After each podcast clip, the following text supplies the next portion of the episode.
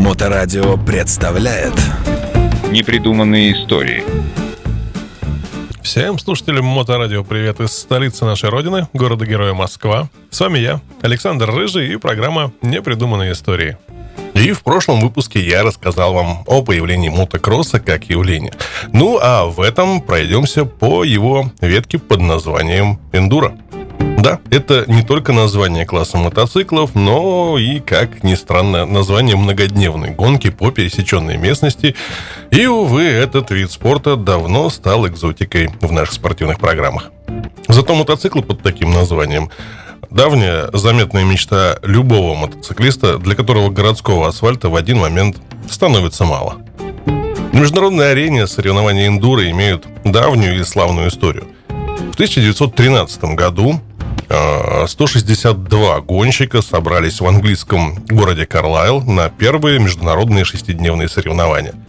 Эти гонки за обладание мировым трофеем проводятся до сих пор. Это редкая долговечность в мире вечно меняющегося спорта.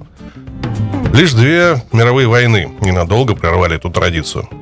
Естественно, что за столько лет в правилах произошли изменения, но много осталось прежним – Главный приз, мировой трофей, разыгрывается среди национальных команд. До 1970 года можно было выступать лишь на мотоциклах производства своих стран.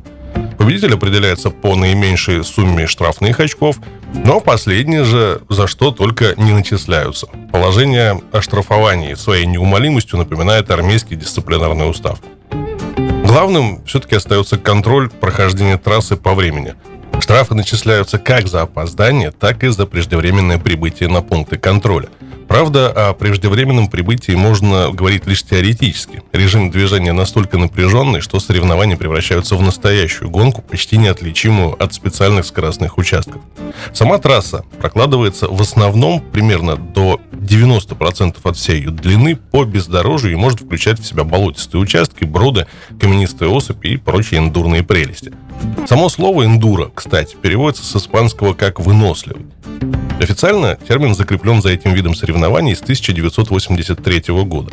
Помимо главного приза в шестидневке разыгрывается с 1985 года мировой трофей юниоров. Это для национальных команд, состоящих из гонщиков моложе 23 лет. Он сменил проводившийся с 1924 года розыгрыш э, Серебряного кубка. Кроме того, специальные призы учреждены для клубных и заводских команд, а сами гонщики борются за золотые, серебряные и бронзовые медали.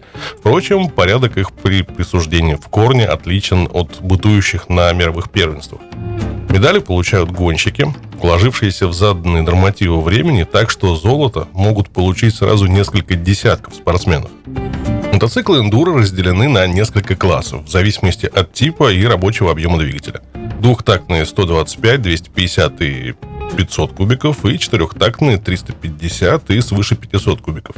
По своей конструкции мотоциклы очень схожи с кроссовыми. Те же одноцилиндровые двигатели с жидкостным охлаждением, те же рамы из хроморебденовой стали, а перевернутые телескопические вилки, задние подвески с центральным амортизатором и прогрессивной характеристикой. Главное отличие в системе электрооборудования.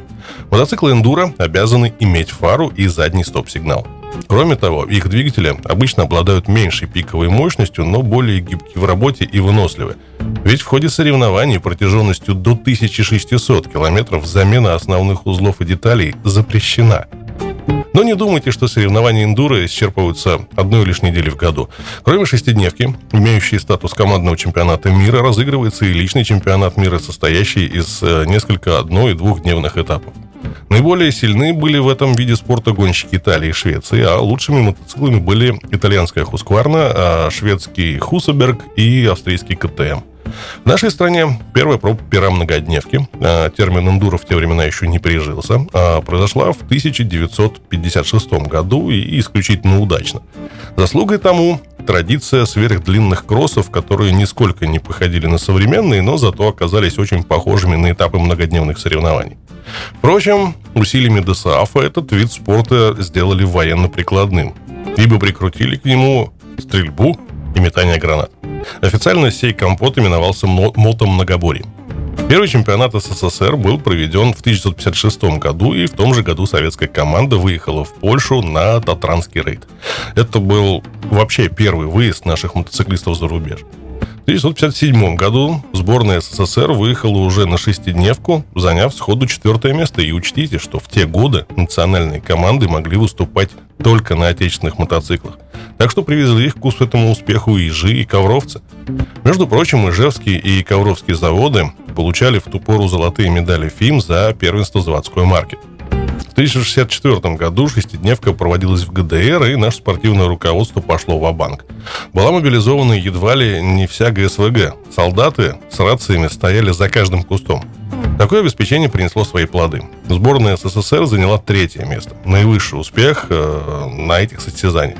Но затем интерес заводов и спортивных чиновников к этому виду спорта стал увидать, и в конце 70-х годов он был признан неперспективным, и выезды наших спортсменов на международные соревнования закончились. Замкнувшись в пределах одной страны, наша многодневка стала потихоньку вымирать. Последний всплеск был в 1990 году.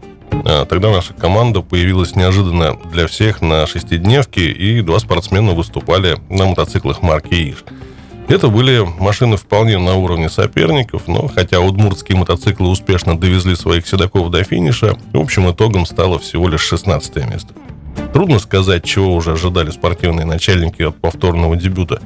Уровень спорта 90-х немного выше, чем в 50-х, но на возможное продолжение денег в то время так и не нашлось.